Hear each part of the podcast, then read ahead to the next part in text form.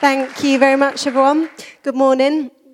Really good to be here with you. Um, so, as as Tom said, I am part of Mosaic Church, but I live in the south of the city in Holbeck, and we have a little ch- uh, gathering there that's part of this um, congregation. And so, as I come to you this morning, I, I sort of bring those people to you. They're part of your family as well, and there's a few things I'll say about them as we go through. But I wonder, just as you've come to church this morning, what you think, what in your mind is a successful life as you've begun to plan your life, as you're living through your life, what are some of the things that you're like, oh, I'm really hoping I get to do that. I'm hoping that this happens for me. what marks of success are there in your minds?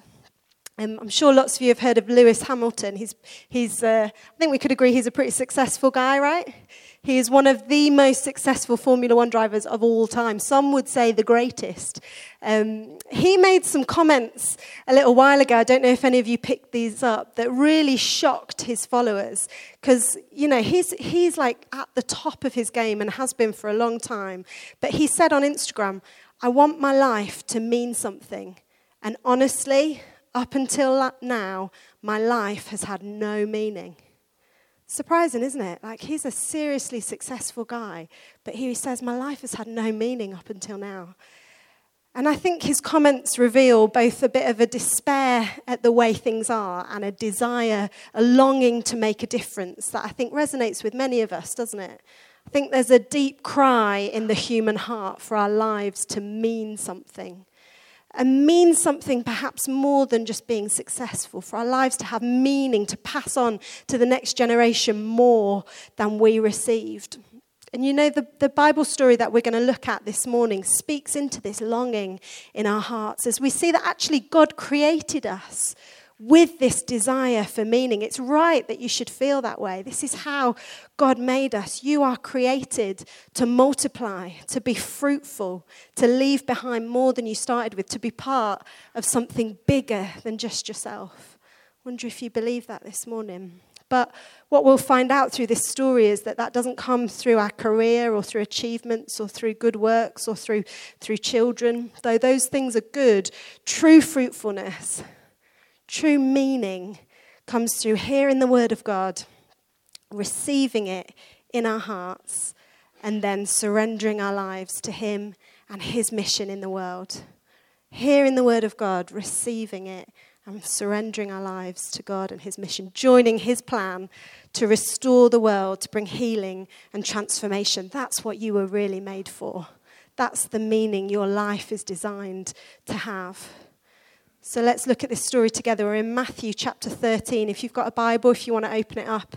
If you haven't, um, the words will be on the screen. And in Matthew's gospel so far, Jesus has been teaching and he's been healing people, he's been performing miracles, and he's started to um, create quite a stir. A lot of people are following him. So now, whenever he goes out, a large crowd comes. But in this chapter, Matthew 13, we, we see him sort of change tack. And instead of speaking openly, he now starts speaking in these stories called parables. And if you've been around for the last couple of weeks, you'll know we've been looking at different parables as a church. And parables are stories that Jesus uses to describe God and God's kingdom and what it's like. And they use imagery from normal life, but with a few details sort of changed, not how the hearers would expect it to be, to create a bit of a shock reaction, to listen in and find out what is really going on. So that's what we're going to do this morning. Um, Matthew chapter 13. It's about a farmer, but listen and hear if you can see what the shock details are. So um, I'm going to read from verse 1. You can follow it along. So that same day, Jesus went out of the house and sat by the lake. Such large crowds gathered around him that he got into a boat and sat in it while the people stood on the shore. Then he told them many things in parables, saying, A farmer went out to sow his seed. As he was scattering the seed, some fell along the path, and the birds came and ate it up. Some fell on rocky places where it did not have much soil. It sprang up quickly because the soil was shallow. Sorry, somewhere where it did not have much soil. It sprang up quickly because the soil was shallow, yeah. But when the sun came up, the plants were scorched and they withered because they had no root. Other seed fell among thorns, which grew up and choked the plants. Still, other seed fell on good soil, where it produced a crop a 160 or 30 times what was sown. Whoever has ears, let him hear.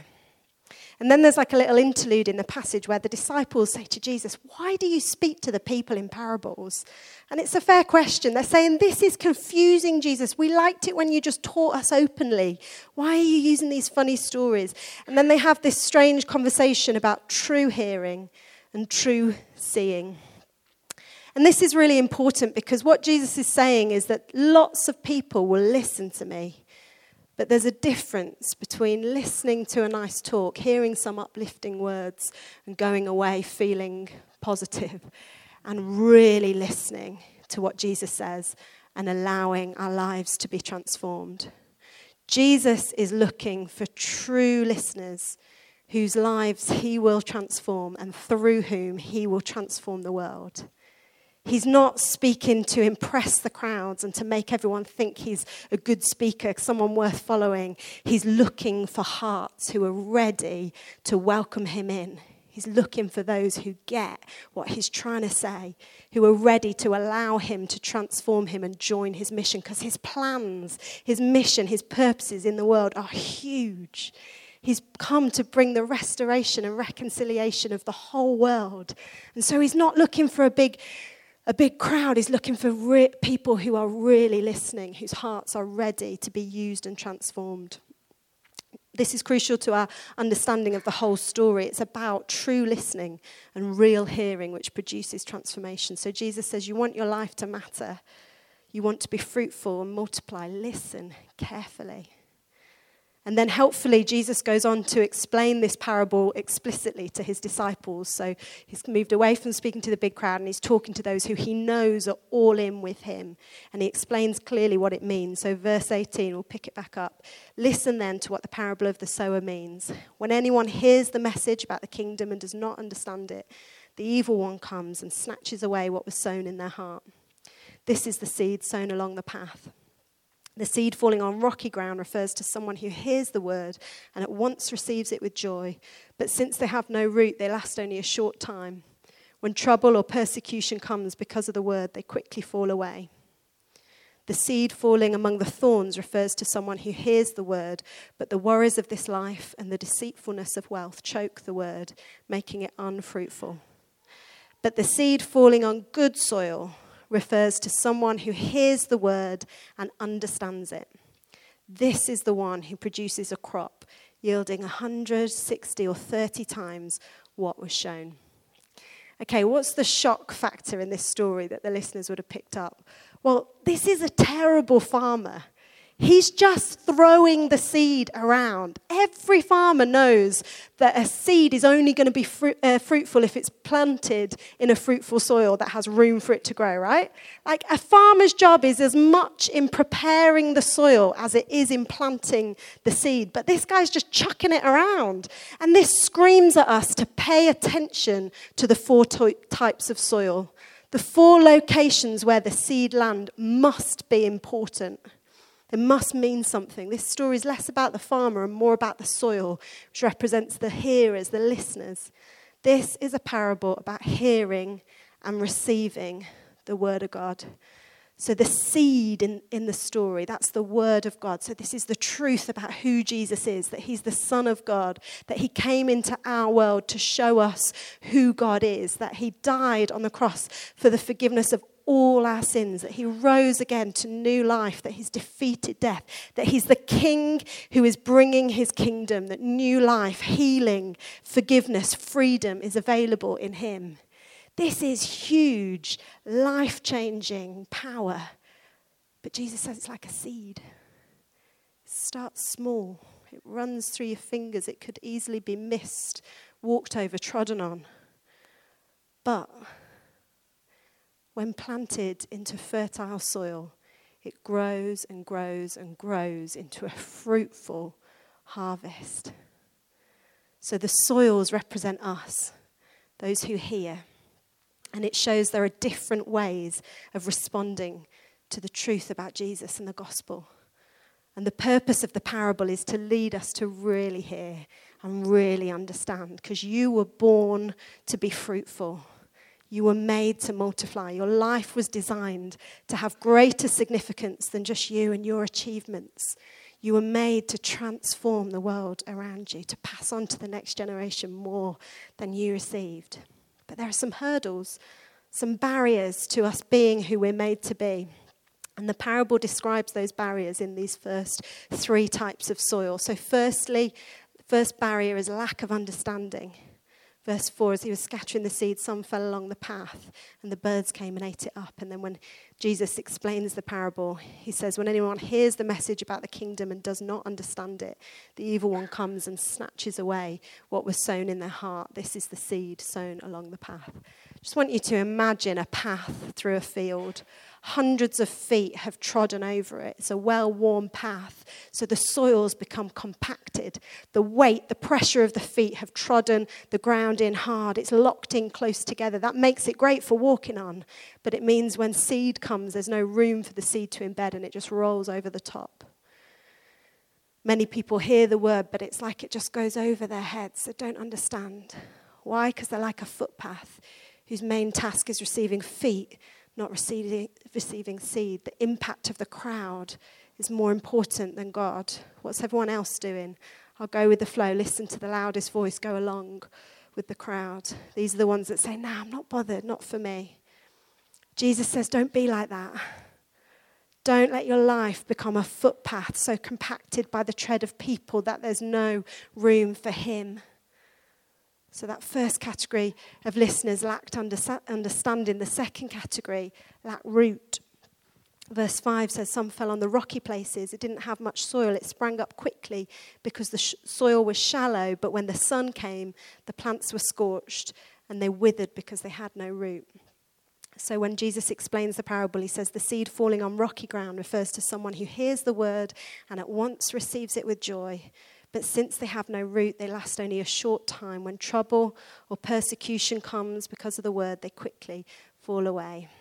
So the word impresses and they respond, but then the world impresses and sweeps them away. There's a lack of deep hearing. The truth has no root. So when difficulties come, which they do to all of us in life, we turn away from God rather than turning towards Him. We can't reconcile what we thought Jesus was like with what we're seeing in our lives, and so we abandon our faith. And again, Jesus warns don't do this. Remember, the seed starts small. We need to take it into our hearts and let it grow. Don't just hear on the surface level, but grapple with truth in your heart. You were made for a deep and intimate relationship with God, one that involves talking and growing in our understanding of who He is and who He's made us to be. It's like in a friendship, you don't meet someone and think you know everything about them when you first meet them. You know that it takes time getting to know them, spending time seeing them in different contexts to really understand who they are. It's the same with God. We don't know Him straight away, we don't understand everything that we hear straight away. We need to spend time with Him and grapple with Him and, and share with Him the struggles and the confusions of our lives so that we grow in understanding of who He is, so that the truth goes down deep. Because life can be so hard sometimes, can't it? And we need to learn to navigate disappointment without downsizing our dreams. So when things don't work out the way we expected them to, when we're hurt or when we're let down, the tendency in all of us is to withdraw, to shut down. But God invites us instead to bring our sorrow, bring our pain, bring our hurt to Him, bring our disappointment to Him. Because He's the healer, He's the faithful one, He's the one that will never let us down. And in life, we've got to learn to come quickly to Him and process our pain honestly. Otherwise, our faith will become eroded. We'll expect less from God and we'll limit our fruitfulness. Do you know, roots are grown in the grappling of real life struggles. Roots are grown in the grappling of real life struggles. Dependency on God is learnt in the tough places, in the wildernesses, as well as on the mountaintops. He uses, the, he uses both to grow us, and both are actually vital. So, listen, if you're here right now and you're going through a tough time at the moment, lean into God. Dig deep into Him. Grapple for the gift He has for you in the midst of this difficulty because your roots are growing right now. as you wrestle to believe truth about God in spite of your circumstances, you, this is how you grow your roots. Okay, so God is sowing the seed. But there's an enemy to God and his seed, and his plan is to stop us being fruitful and multiply. So, first, he tries to stop us by stopping us understanding. Then, he tries to take us out through troubles. And finally, if those two don't work, he'll just go for diversion tactics distract, distract them. Let's distract them with anything worries, anxieties, even wealth. Let's just throw it at them to try and knock them off their focus.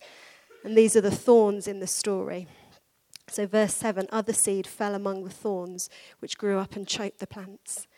The seed falling among the thorns referred to someone who hears the word, but the worries of life and the deceitfulness of wealth choke the word, making it unfruitful. So, there's an initial response to the gospel, but then issues crowd in and take center stage. Whilst the word was attractive, it's the issue that's in front of us that we're really focused on. And then Jesus gets the bit left over. I'll just get my life sorted. I'll just make sure I've got enough. I'll just do what I want to do first. I'll just achieve my goals. And then Jesus can have the rest. This group of hearers are focused on the wrong things. And it's easy to live like that, isn't it? Life's busy. There's so much going on. It's easy to fill our lives with these things and think, oh, yeah, I'll get to Jesus later. But it was never supposed to be like that. The Word of God requires our first focus. We're told to seek first his kingdom, and everything else will be added. That's the, that's the way he made us to live. Fruitful disciples are focused on his kingdom. It's the teacher who's praying for their students silently as they walk around the room, focused on the task of teaching them, but also focused on seeing God's purposes in their lives. It's the plumber who knows that he's a carrier of the presence of God, and so every opportunity to go into someone's home is an opportunity to take the presence of God, to leave blessing, to look for opportunities. It's the fruitful life. Life, life, that kind of life doesn't just happen in a moment. It's the overflow of a life focused on Jesus. You've probably heard it said often to say yes to something means saying no to something else. And I wonder for some of us this morning, that's what we need to do. We need to do some pruning of our lives to make space for Jesus and His word and His mission. There's some things we need to say no to or put down. I heard a story recently from the Muslim world about a woman called Mama Nadira. And she was elderly and she was illiterate, so she got people to tell her stories about Jesus and she would memorize them. And uh, then there was another guy called Zamil who was really respected in his community in the mosque. And suddenly he had a dream one night out of the blue. And in the dream, a voice said to him, I am the light of the world. And when he woke up from the dream, he was blind. And then he met some Christians who prayed for him, but he wasn't healed. But he came to faith in Jesus and he met Mama Nadira, which are two things he says he values more than his sight. And Mama Nadira discipled him and taught him about Jesus and taught him what it meant to be a disciple. And, and he, learned, he experienced being born into a new family in the church, which was hugely significant because he'd been thrown out of his family and his community when he came to faith. But he learned from Mama Nadira what it meant to be an obedient disciple. And one day, unknown to Mama Nadira, he got in a taxi and he went to a Muslim community that God had put on his heart, looking for a person of peace. And a few days later, he called a very relieved mum Mama Nadira to say where he was and that he was safe, but that he wasn't coming home just yet. A month later, he'd started a church in that place. And then six weeks later, he went on somewhere else and did the same. Those are two focused disciples. Did you notice that both of them made space for Jesus because of an apparent lack in their own lives? So, Mama Nadira's lack of literacy caused her to pay close and serious attention to the Bible, to deeply internalize Bible stories and memorize them because she couldn't just read them like you and I. Which meant that when she met this young man, she was so full of Jesus that she could pour into him the discipleship that was so wise and so valuable. For Zamil, his rejection from his family caused space and desire for people in his life, which led him to radically search for people to share the gospel with. Those things could have been distractions. They could have been reasons to, to tap out, to focus on myself first. But God used them to in- increase fruitfulness. Isn't that amazing? I wonder what lack or apparent disadvantage in your life are you currently seeing as a barrier that could actually be an opportunity to make space for Jesus and to increase fruitfulness. Jesus urges us don't be distracted. And that leads us to the final category the fruitful soil, those who hear and make room. So, verse, uh, verse 8 still other seed fell on the good soil where it produced a crop 160 or 30 times what was sown. Jesus says the seed falling on good soil refers to someone who hears the word and understands it. This is the one who produces a crop yielding 160, 30 times what was sown.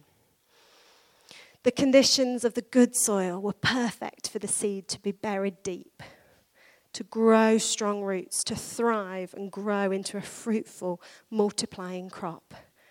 Remember, that is God's will for our lives. This is who you to find meaning in your life. This looks like people who, people who are fruitful soil don't just listen, they really hear and take time to understand God's word. This looks like spending time with Jesus, reading the Bible and growing in relationship with God, understanding his character, who he is, what he's done for us, what he's doing in the world right now, what he's inviting us into.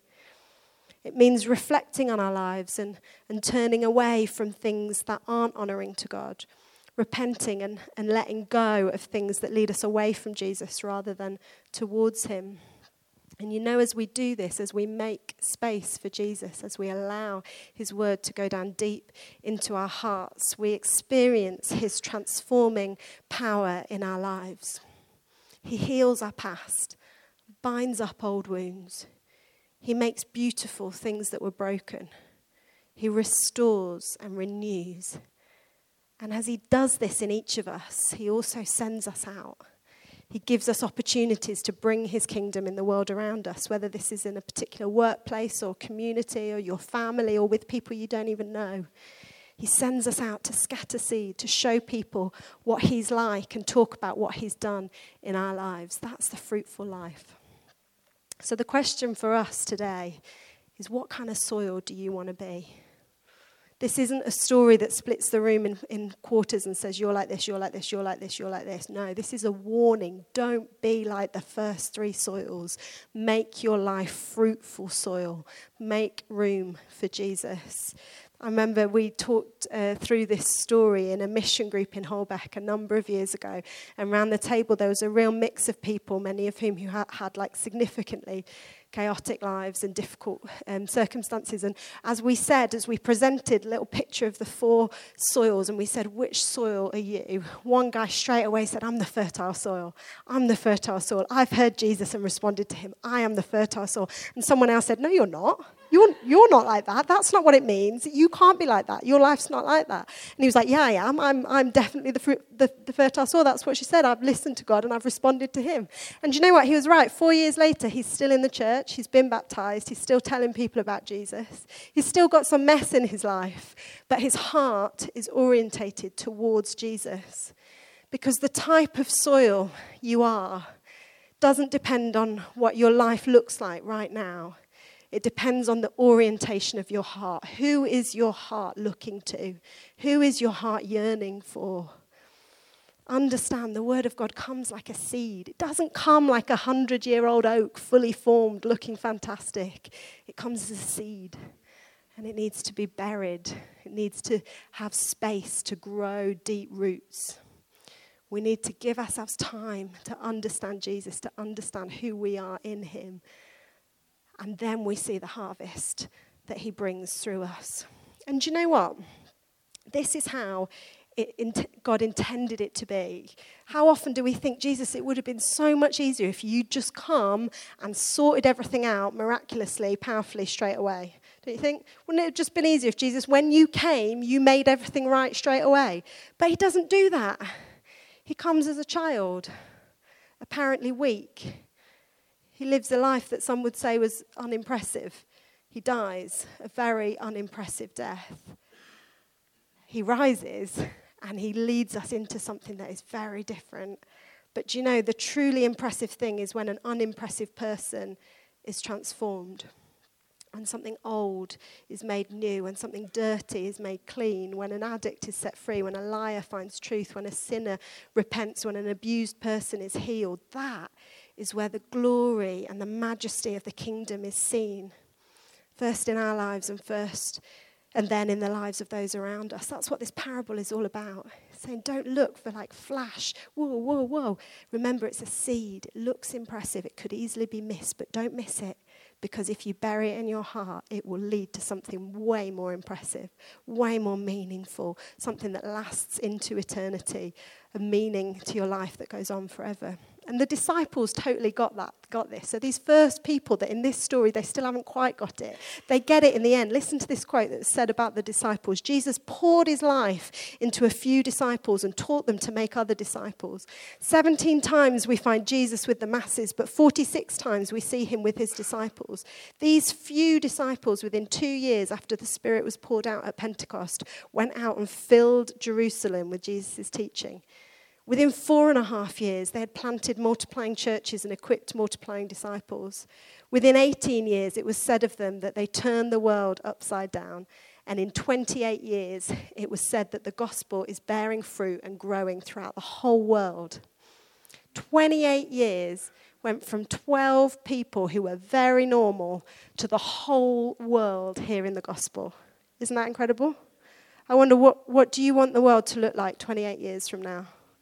What do you want your communities, your schools, your families to look like 28 years from now? You know, everyone would tell us that it's getting worse, society's decaying, but Jesus says, No, my kingdom is coming and nothing can stop it.